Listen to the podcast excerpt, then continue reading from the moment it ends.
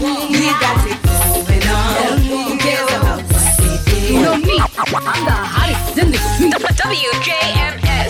This is According to RP. Turn up the volume, kick back, and get raw with us. From the latest hip hop beats to social issues that cripple the black community, all from the perspective of a young, strong black woman. A strong black woman. And now your host, Rita. Welcome back, everyone, for another episode of According to RP on WJMS Media, powered by Black Ivy Media. It's your girl, Rita Pierre, your host. And as always, I hope you guys are striving, thriving, and surviving in these streets. So happy Sunday, everyone. I hope you guys had an amazing week and an even better weekend. Shout out to all of my Zoes out there, to all of my Haitians. May 18th, if you guys don't already know, is Haitian Flag Day. And so the Haitians decided to celebrate a little early because I think the 18th is what, either Wednesday or Thursday. And so the celebrations were going on all throughout maybe the world, I would say, but at least especially here in Brooklyn, the celebrations were on and popping. Unfortunately, I was not able to make any of these celebrations. I was not feeling too well, but I was there in spirit. I was there via Instagram Live. I was watching them play out on the internet, but I know that there was a Haitian Flag Day parade that took place in Brooklyn. I believe it was actually yesterday. And I think even throughout the week, there's still going to be some sprinklings of things happening, but the bulk of the celebrations took place over the weekend. So again, shout out to all my Zoes. On May 18th, I expect to see, if I am outside of this house, I expect to see all of the Haitian flags. Those of you who are not Haitian, but want to show your Haitian support, you know, I don't know where would one get a flag? I mean, Amazon, I guess, right? Usually, you know, you would get your flags off of Flatbush or Church Avenue if you're in Brooklyn. But I guess Amazon, I keep forgetting Amazon, is really where everything is at. So if you are looking for a Haitian flag, you have a couple of days, especially if you have Amazon Prime. You may get your flag tomorrow if you order it today. But big shout out again to all of my Haitians out there. So I hate to jump to such a bad note, but rest in peace to all of the victims of the mass shooting that took place yesterday in Buffalo, New York. Now, for those of you who are not aware of what I am talking about, yesterday, an 18-year-old white man opened fire in a supermarket that was located in a predominantly black community and shot and killed 10 black individuals and wounded 3 individuals. I believe it's 3. I don't know if there are more, but the total count of individuals who were shot were 13 as of yesterday.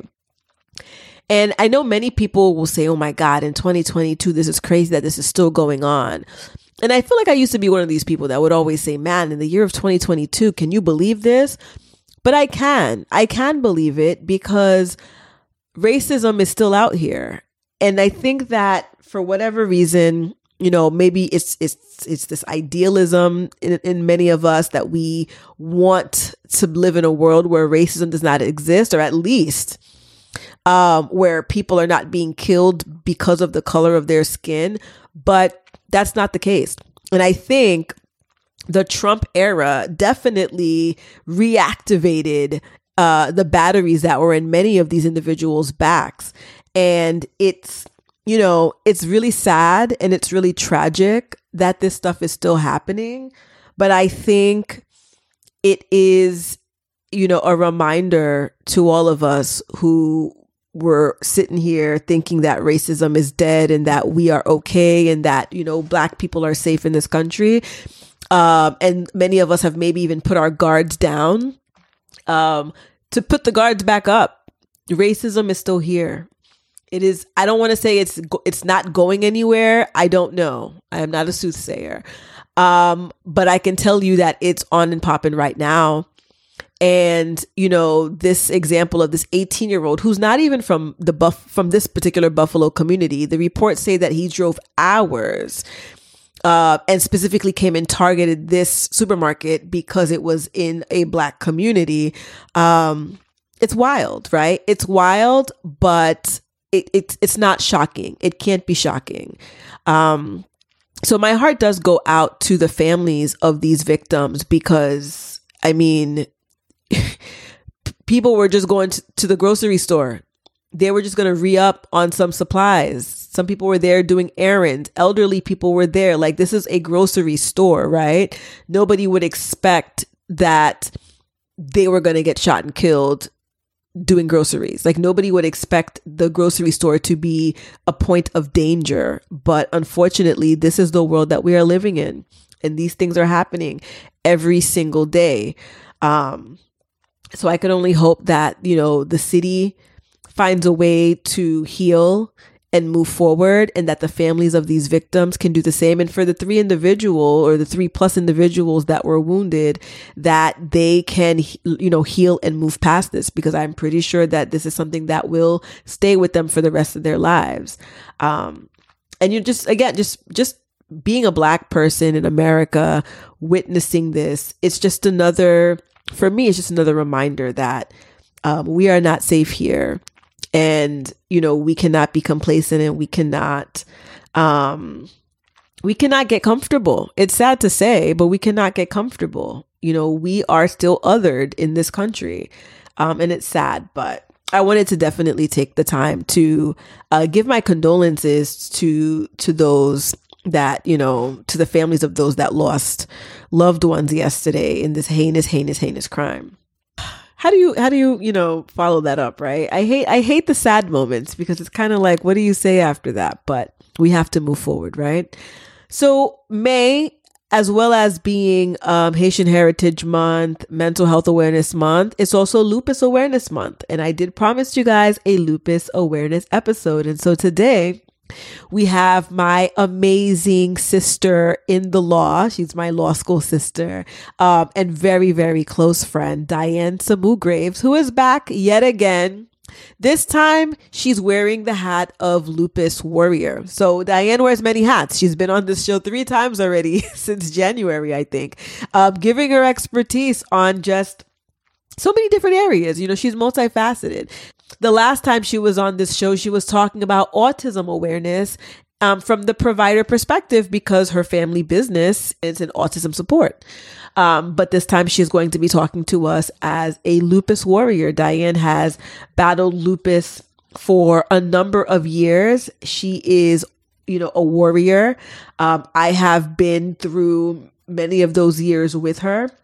And I can tell you that for those of you who are out there who are dealing with lupus or other autoimmune diseases, there is hope for a better tomorrow, regardless of what your doctor or medical provider may say.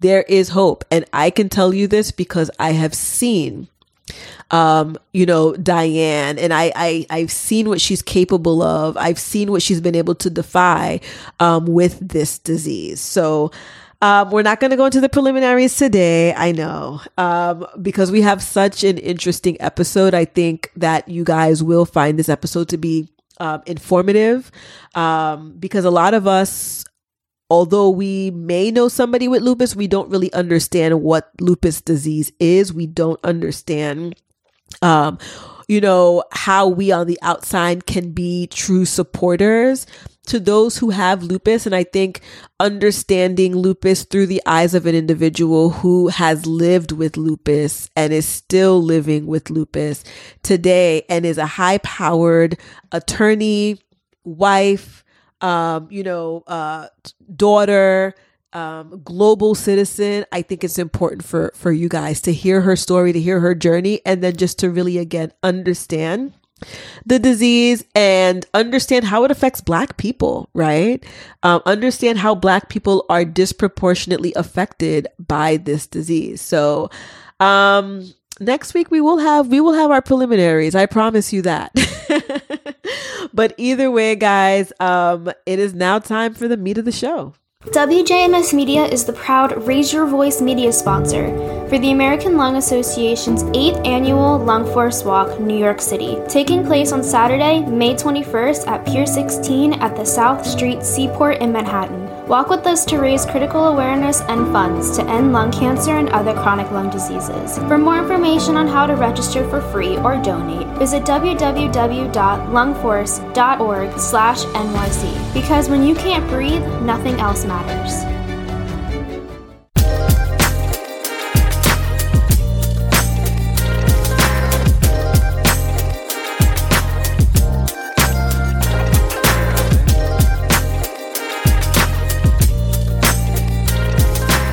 All right, everyone, I'm here with my very special guest, no stranger to According to RP. Literally, I think this is her third or fourth appearance in the year of 2022. It is. Dyan Samu-Graves. Woo, woo. Thanks for having me again, Rita. Of course, of course. Now, people are probably wondering, like, is she like the next co-host? This is not what's happening here. It's just that, you know, because we have like our other co-host who hasn't been on for a little while, but it's just the fact that with all these awarenesses that have been coming up, you have somehow, you know, like you were like an expert in like all these different things. Yeah, I mean, let's say it as it is, Rita. I've got lupus. I've been disabled. I work in disability. I have an organ transplant. Right. I just encompass it all. Yeah, I'm like, you know, unfortunately that's the case, but you know, this is your life, right? So you have a lot. You have a lot of expertise in a lot of the things that we have to say up here. Yeah, absolutely. And I'm happy to share. And I will say, fortunately, because it has given me the opportunity to learn about a lot of different areas. Right, right. So this month, guys, if you don't already know, it's Lupus Awareness Month. I know a lot of times when we think about May, we focus on mental health awareness, which is super, super important.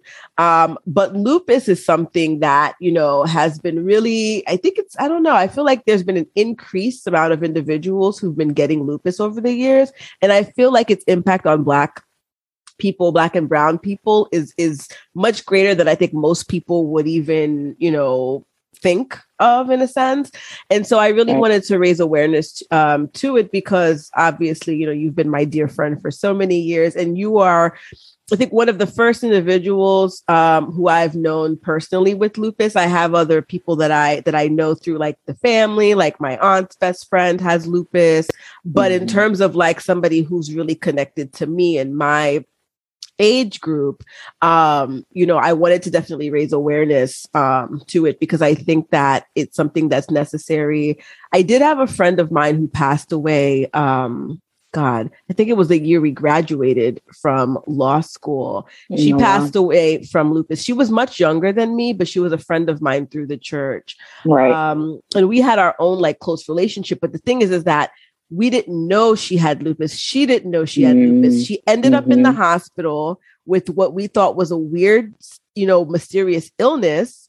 And she died and never left the hospital. It's afterwards we were told it was lupus. So that's why, you know, what her journey, no, like she didn't even really get to go through a journey. We didn't go through a journey with her. It was just, she got sick, died. We were told it was lupus. She didn't even know she had lupus. So, so I think it's something that, you know, we need to raise more awareness of because of its impact, I think, on our community. And so since you are somebody who is a lupus warrior and you've been fighting for so many years, and I've, you know, been on the path with you for the last, we met each other in 2008. Yeah. Yeah. And just seeing, you know, how you have dealt with it, how you've kind of taken it by the horns, you know, I think that it's definitely a journey that should be shared because I think that there are a lot of people who are going through it or who might have recently been diagnosed who are kind of like, what the hell is going on here? And need some sort of encouragement and need some sort of word of advice. So, you know, I thought you were the best person to do that. Well, thank you for thinking of me, Rita. And thank you for actually addressing this topic because it is an important one. And you are correct that recently there has been more awareness brought about it because there have been more diagnoses that are happening. And whether or not most people realize it, either you know someone who has lupus or you know someone that knows someone that has lupus and that is impacted by it. And unfortunately, the story of your friend who passed away has been the story of many women who have lupus. And as we'll get into a little bit later, it disproportionately affects Black women. And we already know we don't need to get into much to the disparities in our healthcare compared to other demographic groups. But as a result of that, we tend to suffer the most.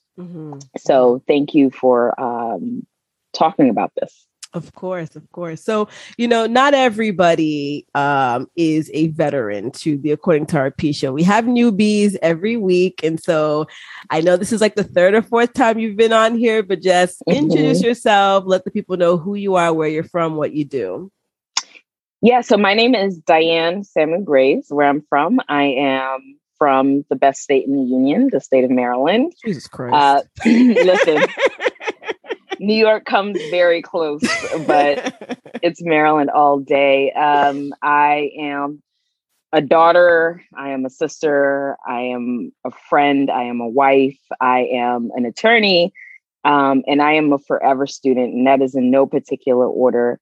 And I'm just happy to be here. And I welcome all your newbies and I welcome all the old heads. So welcome back.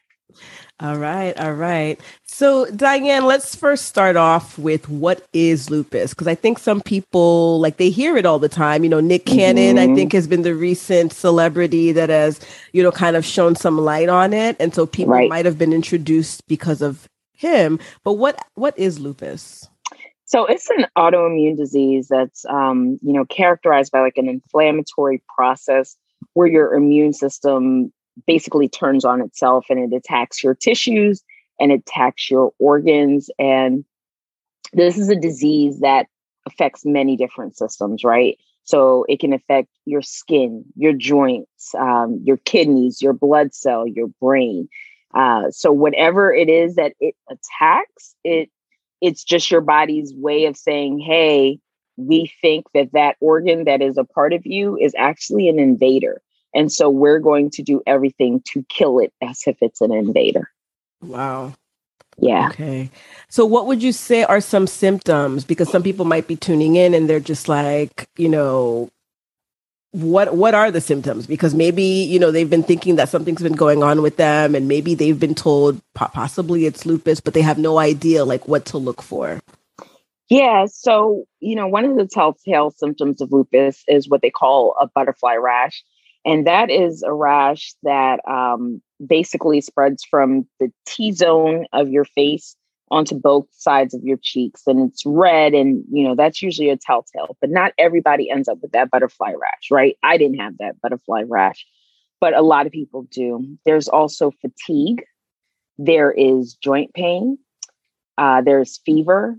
There is depression. There's Raynaud's phenomenon. And for those who don't know what Raynaud's is, it's basically your fingertips, your toes, they're cold all the time. It's like blood's not going there. So there are a number of symptoms, right, that you can have with lupus. But I give these symptoms not to say, hey, if you have all these symptoms, you have lupus. I am not a doctor, right? I'm just saying that these are some of the symptoms that doctors look for when they are making a diagnosis of lupus.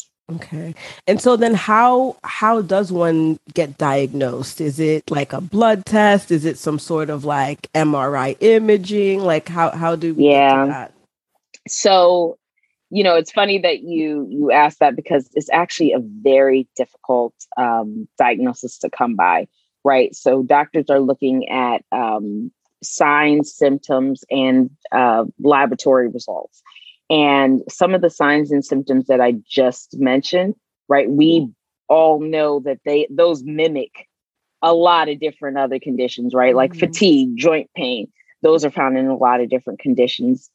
And no two cases of lupus are ever the same. So they manifest differently in different people.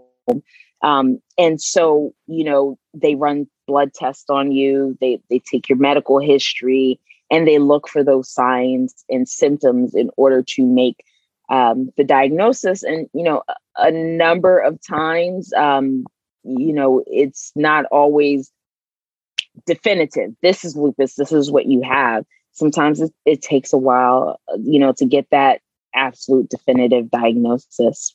Okay. Yeah. Now, is there a cure for lupus? Unfortunately, there is no cure for lupus. What there is are medications that can effectively manage some of your symptoms, and you have to make some lifestyle changes. And so, you know, I will say this. I will say when I was diagnosed with this condition and you know, I'm not going to age myself, but it's been nearly 20 years since I received my diagnosis. There wasn't a whole lot of money poured into research for lupus, and we can speculate about what some of those reasons are. It might be because of who it affected. I don't know. And, you know, leave it to your imagination why there wasn't a lot of money. But recently, that story has changed. And there has been a lot of money poured into the research for lupus and what is, how do we cure it? How do we manage it? And where do we go? Or how do we go forward? Okay. So I do want to now talk about your journey with lupus. You said about 20 years ago is when you received your diagnosis. I mean, take us through your journey. Yeah. So, you know what? It was towards the end of my senior year in high school. And I had just come home from a trip in London, and I was sleeping on my parents' my mother, because my dad doesn't care too much for furniture. Well, it was my mother's all white sofa. And I woke up and I had like soaked it in blood, and I was freaking out. Didn't know, you know, why was I bleeding? What was going on?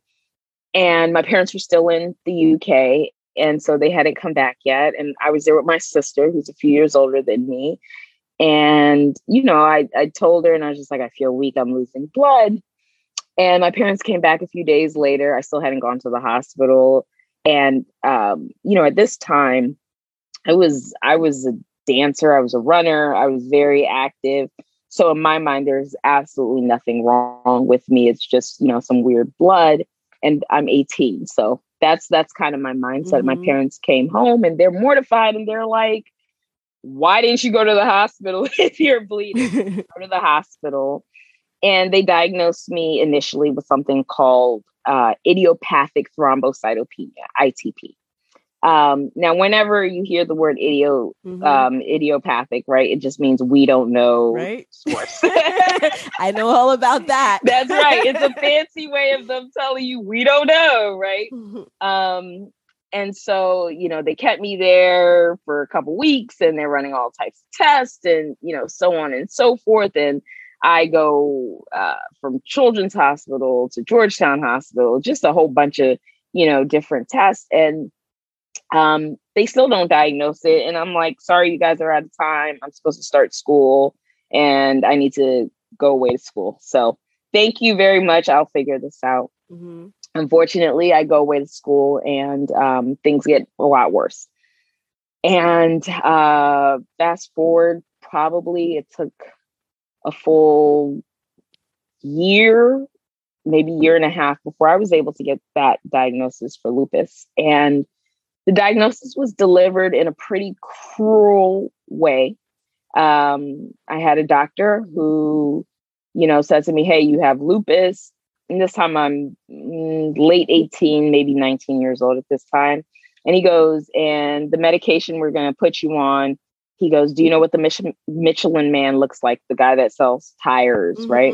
Mm-hmm. And I said, yeah. And he goes, in a few years, that's what you're going to look like, because medication is going to make you gain weight. And a few more years after that, you're not going to be able to walk because your joints and, you know, everything's just going to deteriorate. So you kind of have to get used to that. And that was his delivery.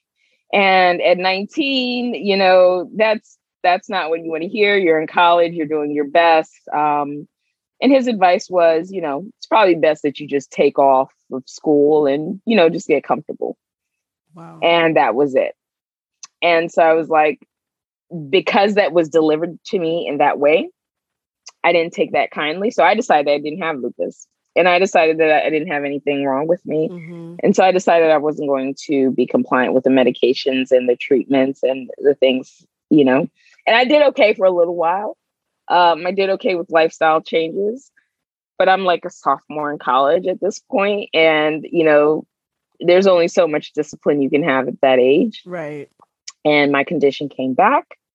Long story short, it ended up causing renal failure.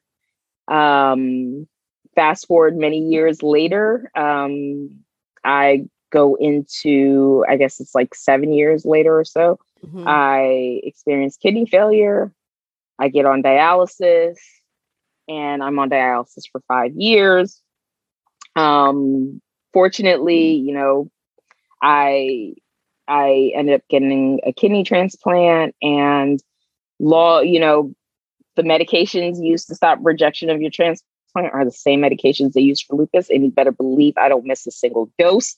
So let's go back though to the kidney transplant. When did you find out? Because that was very special when you found out that you were getting a kidney.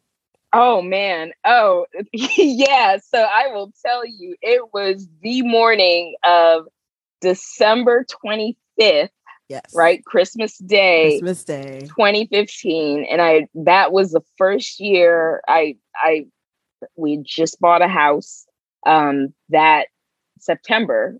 Yeah. September we had bought the house. So it was my first time hosting Christmas dinner for the mm-hmm. family. And so I woke up very early. At the time, he was my boyfriend. Now he's my husband. And I was making, prepping for Christmas mm-hmm. dinner. And my dad calls me really frantically. And he's like, you're not answering your phone. Someone from Johns Hopkins is calling. You're not answering your phone.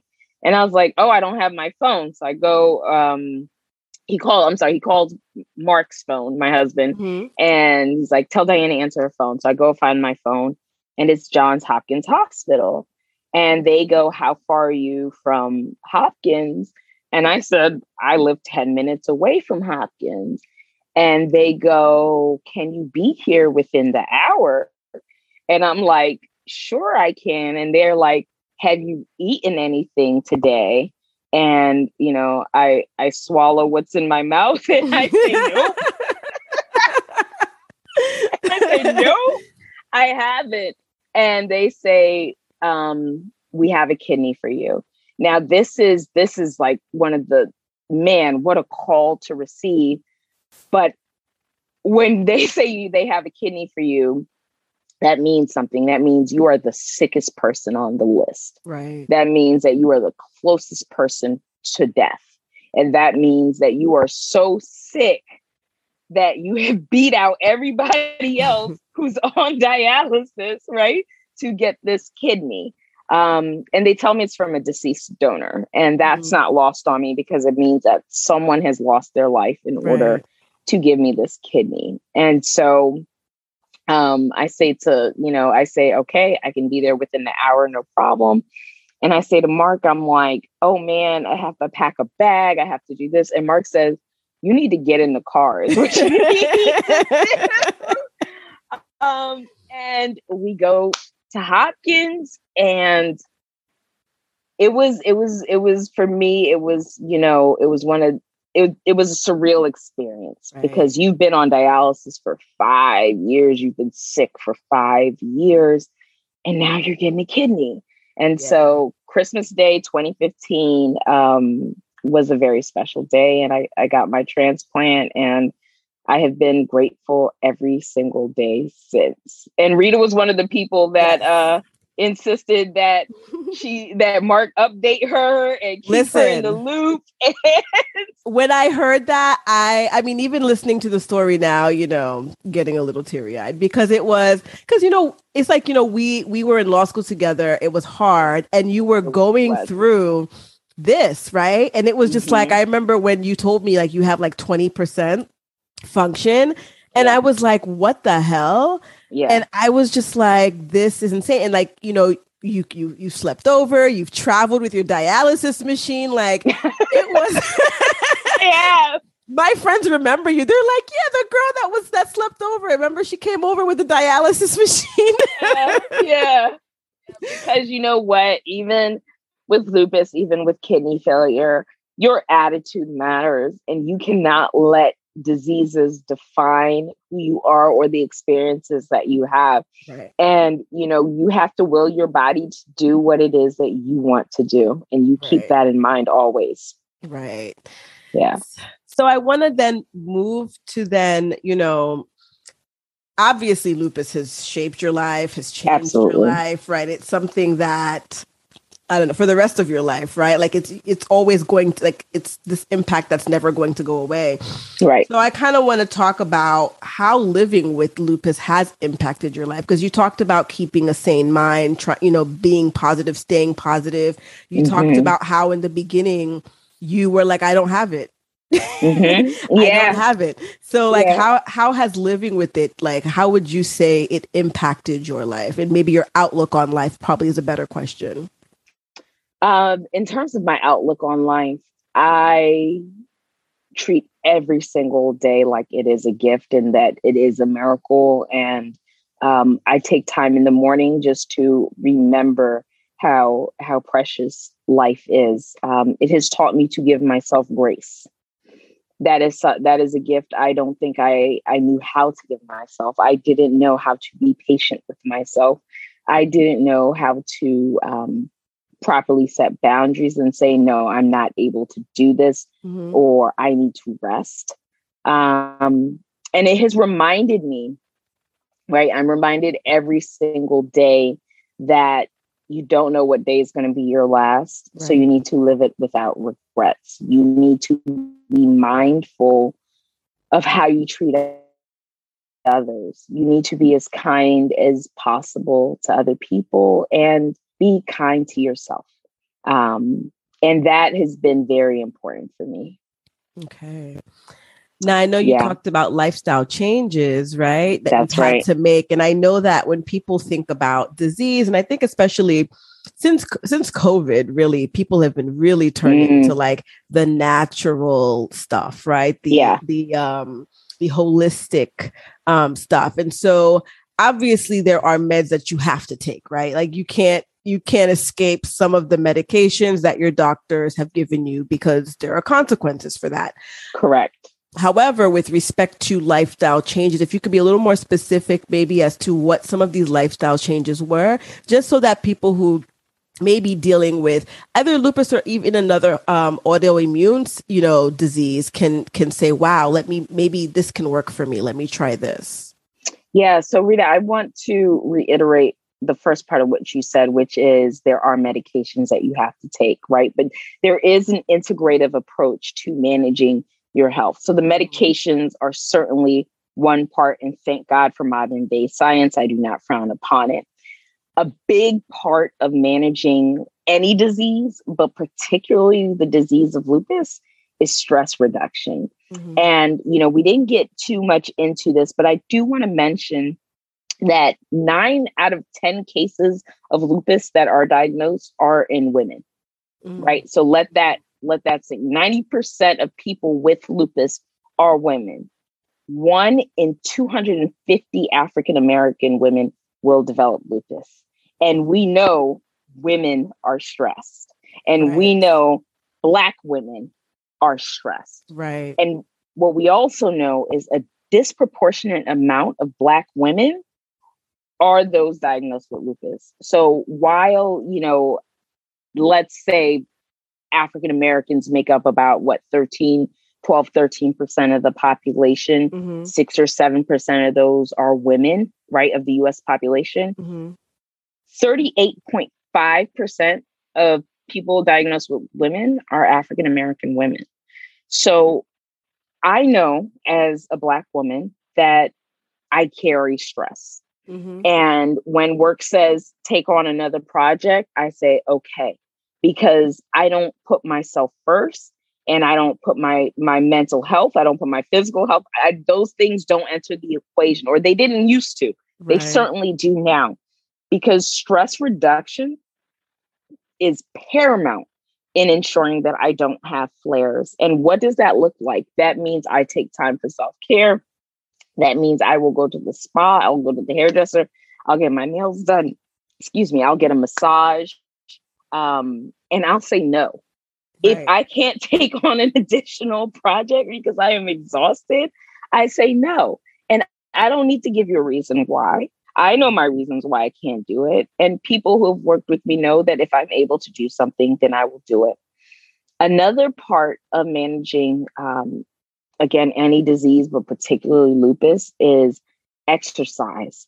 I have to keep moving. I mentioned earlier, lupus affects your joints.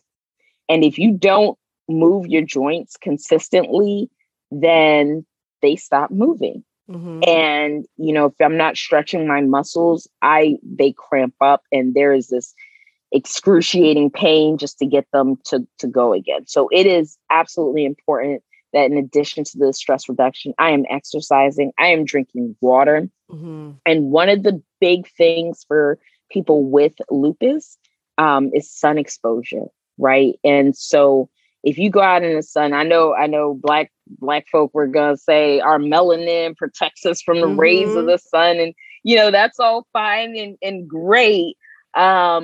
But Black people get affected by the sun too, right? Mm-hmm. We get skin cancer too, y'all. But if you have lupus, the sun can be absolutely detrimental to your health. And so when I am in the sun, I am just smothered in SPF because I still go to the beach. I still enjoy the beach. I'm not telling you guys I'm not going to be in the beach, but I'll find an umbrella. I'll find a wide brim hat and I'll do things to make sure that I am protecting my skin from the sun so that I don't trigger a flare up. And then, you know, the final thing I'll say is know the causes of your triggers and what causes inflammation in your body. For some people, it's food. For some people, it's, you know, sugar or processed meats or mm-hmm. whatever it is. Get time, just know your body. And whether that means keeping a diet to figure out, you know, cause and effect in terms of your health. Because at the end of the day, if you are really going to manage this disease, then you need to be an expert on how this disease affects your body. Right, right. Now, are there any like natural supplements, natural teas, natural things that you know, ingest to kind of help manage inflammation or like, you know, stress? I know some people are very big with the ashwagandha. They take that to manage their stress. I know you introduced me to the nettle tea. The nettle tea that you mentioned. Absolutely. That is certainly one of the things that I drink till this day that absolutely helps me. Another thing, and, you know, I mentioned this, but you guys, you can't underestimate the value of water. It just is what it is. Like, do not underestimate the value of water, because that's one of the things that, that helps me a lot. And I do take, a number of supplements. I do that, because I know that my body is deficient in certain things. And when, you know, I'm not saying this as an endorsement of any supplement, because I take these supplements because I've worked closely with my doctors to identify what works for me. Mm-hmm. And one of those supplements is magnesium. Mm-hmm. And I have muscle, like, you know, one of the characteristics or the muscle pains and aches. And so I take magnesium because it addresses that for me. And it helps that. I take calcium, right? Because unfortunately, in patients that have lupus, you have a higher incident of things like osteopenia and osteoporosis. And so I take calcium to supplement that. And I take a great multivitamin.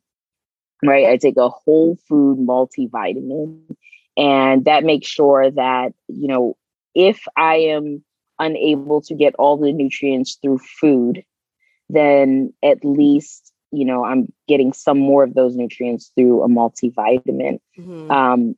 And again, you know, it's in consultation with a healthcare practitioner. And so you should have blood work. You should know what you're deficient in. And then work with, you know, that practitioner to make sure that you get that nutrient in some way. And I think it's really important that we talk about just the various things that one can do. Like you said, stress reduction is big. And that I know personally, dealing with my issues, that when I am more stressed, that's when, you know, flare-ups, that's when things happen. So the stress reduction, the exercise, the eating healthy, the taking of the supplements, natural herbs, all that is important. And I really want to highlight that, because going back to, you know, the conversation with your doctor when you were first diagnosed, who essentially told you in a couple of years that you would be, you know, you wouldn't be able to walk, you would look like a Oompa Loompa. And we're talking about, you know, you were diagnosed at, like, let's just say 19. So he was basically saying, you know, by your mid 20s, you would essentially be like infirm, right? That's correct. And obviously, we're not, you know, going to be talking about how old you really are, but you're still older. All I can say is that you're a lot older from that point, and you are running, you are walking, you are traveling, you are doing everything that your doctor said you could not do. So it just goes to show for those people who are tuning in that this is kind of like the prototype, right? Like, you did all of these things. You've gone through all of these things. You know, you've made the lifestyle changes. So it's kind of like, you know, unfortunately, we can't, there's no script to give doctors to say, listen, deliver diagnoses properly, please. Right? Like, stop the doom and gloom. So I'm sure there are many people who have received the news in the way that you have, but unfortunately, instead of seeing it the way you saw it as, you know what, I'm just going to keep pushing, I won't let this define me, they have let it define them, and they did not see hope. So I think that you are definitely like the poster child, in a sense, for lack of a better term or phrase, to show that if you, you know, you can live and you can have a very meaningful life, as long as you take, you know, your health seriously. Absolutely. And, you know, I just want to add to that. If you don't like how a doctor tells you something, don't go see that doctor, right? And if it's particularly offensive, then guess what? That doctor has a supervisor, and that doctor has to report to their supervisor, and that supervisor has a boss, and everybody has a boss, and you report it until you are satisfied that it has been addressed correctly. Because, and Rita, you know, thank you for having shows about this, about, you know, advocating for yourself in healthcare, right? Because too many times, and this is people in general, we make assumptions about people based on their race, their gender, you know, ethnicity, what language barriers, whatever we make assumptions about. And I do believe that he made assumptions about me. I was young, I was Black, I was female, right? At the time, I didn't have a college education, right? I hadn't been to college yet. I was planning to go to college. But if you don't like it, you advocate for yourself, and don't ever forget that. And you know what? That was his perspective. Make sure that you keep your mind on what you want to do. And Rita, you are absolutely correct. I run, I walk, I travel. I have a travel partner in Rita. Yes. You know, I've done a number of things. I've graduated from college. I've graduated from law school. I have worked consistently as an attorney. And you know what? Lupus, okay, it's a diagnosis, but it doesn't define who I am. And it's not going to define what I'm able to do. Right. And I want women who are either diagnosed with lupus or know someone who has lupus, just to remember that it is not a death sentence. As long as Rita said, you know, you take your health seriously and you do something about it. Right. I love it. So now, what are some myths about lupus, right? Because I feel like, you know, just in, my experience and hearing, you know, what people say about lupus in general, like sometimes I'm like, oh, I don't know if this is correct. Like, you know, I've heard things like, well, if you are diagnosed with lupus, you should not have children because it's going to make things worse, and whatever the case is. So I know sometimes there are myths about certain diseases Right. And a lot of times these are detrimental because people are either stopping their life or people are either, you know, they're doing something as a result of hearing the myth. So are there any prominent myths that you would like to debunk or dispel at this moment? Yeah. So one of them you just mentioned, that if you have lupus, you can't have children. So that comes from what they say is if you have active lupus, you should not be out there making children. And that is correct, right, to an extent, because your chance for miscarriage is a lot higher. Mm-hmm. But if you are paying attention to your health and you have your lupus under control, you can have a successful pregnancy. And there are a lot of women who have had successful pregnancies with lupus, and they work with their doctors, and it just means that you're going to have to see a high risk OBGYN during your pregnancy. And that's fine. Another myth about lupus is, you know, if you have lupus, you will be disabled, right? That's the myth I just touched on. No, you won't. You can take that position and say, woe is me, and I'm not going to do anything about it. And I'm going to allow it to overtake my body, and you will be disabled. That's your choice, right? You get to make that decision there. I touched on, you will be fat. No, you won't. We have, you know, and what is, again, you know, what is fat? I'm not saying, you know, that you necessarily are going to be a certain weight, but you determine your weight, and genetics determines your weight, and it's not lupus that's determining your weight. Mm-hmm. And so you have to remember that. Sure, some medications will predispose you to gain a few pounds, but you can do the things that you know that you need to do to take off those few pounds if that is what you want to do, right? Mm-hmm. You will be bald, right? Mm. That is another huge thing, because one of the telltale things involving lupus is hair loss. Again, this is active lupus, and this is why it is so important that you manage your disease. And it's so important that you figure out what the right combination is to keep your lupus in check. There are also myths and assumptions about, you know, this is a disease that only affects poor Black women, right? And so I want you guys, that's a myth. Sure, I'm a Black woman, but I have been, you know, blessed and fortunate that, you know, I grew up middle class. Now my socioeconomic status, I am not in, you know, the bottom tiers of economically in this country. But it's an assumption that people make. And, you know, while I said that 38.5% of individuals with lupus were Black women, 36.2% of them are white. Mm. So don't assume that everyone with lupus is Black, because there are other demographics out there. Right. And those are just some of the most prominent myths that I've heard.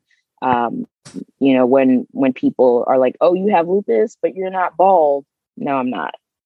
Right. So, yeah. And she ain't poor either. Okay. From your lips to God's ears. Listen. Yes. Oh, boy. So now I just have maybe like two more questions left. I want to kind of go into advice. I know throughout this episode, we've just been dropping gems upon gems upon gems. But, right. You know, now, like, okay, we're wrapping up. We're wanting to talk to these individuals. I would say twofold, right? The individuals who currently have been diagnosed with lupus, who are living with lupus, maybe recently got diagnosed and are like, oh, my God, what to do? So advice for them. But I would also like advice for people who are somehow tangentially connected to individuals with lupus, right? Because I think a lot of times, those of us on the outside, when we're trying to support, we don't know what support really looks like, or we think that what we're doing is support, and it might not be, because I know you mentioned depression as being something that individuals with lupus goes through. Right. So I think for those of us who are on the outside of this, like, what's some advice that you would give to us who have friends or family who have lupus, and we want to be supportive, but we want to make sure we also don't overstep bounds or, you know, create toxic situations. Right. So, you know, for the first part, for those individuals that, you know, have lupus or recent diagnosis of lupus, I would say take control. Right. That's my biggest piece of advice. And how do you control your situation? You arm yourself with as much knowledge as possible. There are resources out there. There's the Mayo Clinic. There's the Cleveland Clinic. There's NIH. There's Hopkins. There's lupus.org. Mm-hmm. There is your doctor. You arm yourself with knowledge and you look up what your, you know, most people can access their blood work and their lab numbers online. Mm-hmm. You go there, you look at it. And if you don't know what a number is or what they're measuring or why, there is Google, right? Google was not huge when I got my diagnosis, but today it is. And if I see something I don't know what it is, I'm going to Google it, and then I'm going to write my question, and then I'm either going to email my doctor or I'm going to set up an appointment. And that's how you get to control the narrative. Mm-hmm. And you want to always be the one in control of that narrative. In terms of people who, you know, are connected to someone who have lupus but don't necessarily have lupus, you know, Rita, you use the word support, and I'm going to tell you what support looks like. Support is understanding that they might not feel like going out to hang out with you every single time that you want to go and hang out, and you can't get mad at them because you don't know what they're experiencing. It might be depression. It might be a pain day. You know, their body might not work. Some of us with, you know, lupus or other conditions, if it rains outside, everything hurts. Last week, you know, I called you. I had to text you. I'm like, Dyan, is this normal? Because right. I am hurting right now and I cannot get out of bed. That's right. Yeah. And so you might not feel like going out that day. And you might want to, you know, be left alone, and that's fine. Leave them alone for that day. But then the next day, check on them and make sure that they are okay. And do they need anything? You know, at my worst, I have some great friends, and I always say this every single time. I don't know, every episode we talk, Rita, I tell you like what an amazing group of friends I had. I had one friend who, and this is, you know, at the beginning of kidney failure, and I really couldn't do anything. I really couldn't go out. And he came over to my parents' house where I was living at the time, and he dropped off all the Harold and Kumar DVDs that he had. And I laughed and I laughed and I laughed, and laughter does something for your mind, your spirit, your body, and it helped me feel better. You want to just whatever it is that they need, and how you don't create a toxic situation is that you ask them, what do they need? Right. And even if they say, I don't need anything, I'll tell you a couple of things people will always need. People will always need food. Mm-hmm. People will always need laughter. And people will always need to just know someone cares. Right. So maybe they don't want to talk, but you can text them. And maybe they don't want to go out for dinner. But, you know, if you're in a position to be like, let me go ahead and Uber eat something over there. Because I know they haven't eaten today. Mm-hmm. You know, all of those little things show that you care. And even if right in that moment, you know, we don't feel like dealing with you to acknowledge it, it means the world to us. Mm-hmm. And that's how you support them. All right. I love that, because I think that that's very important. You know, sometimes people, you know, they have in their minds, I guess, what they think support is. And I think, you know, as we get older and dealing with issues, you know, the desire to be out in these streets is not high on the priority list, right? No. Like 2 years ago, 3 years ago, I've been like, yo, where the party's at? What's happening? What's going down? Now it's like, I don't even want to know what's going down. What's on Netflix? That's right. That's right. That's but right. People have to be okay with that. And sometimes you do have friends who like they take it some type of way, and then they create a toxic situation because now they're coming at you for not wanting to go out and not picking up the phone. But it's like you have to. And I think that's where it's important to have a group of friends that also know you. So if I know that I call Dyan and she doesn't pick up the phone, I'm not thinking, oh my gosh. I mean, I know who I got to call next to find out what's going on. But I'm not going to get offended if you don't pick up. You know, I might send that, hey, are you okay? You might text, yeah, I'm okay, or going through some stuff. And it's like, all right, cool. I'll wait for her to come back to me. So I think that's really important. Very appreciative. Yes. And I know you mentioned resources because I wanted to get, you know, a sense of like what resources are available, but you, I think you went through the list. Like there's a lupus.org. Correct. That's, I mean, I think that that would probably be the main place to go, right? That's right. That is correct. That is correct. Yes. And it just depends on how scholarly you want to get, right? Because there are NIH studies out there as well, if that's where you want to go. But you arm yourself with knowledge, just like you would any other thing you are learning more about. Right, right. No, I mean, thank you so much, Dyan, for just taking the time to really talk about your journey, because I think that whether it's lupus or whether it's another type of autoimmune disease, you know, these things are affecting, you know, the Black population.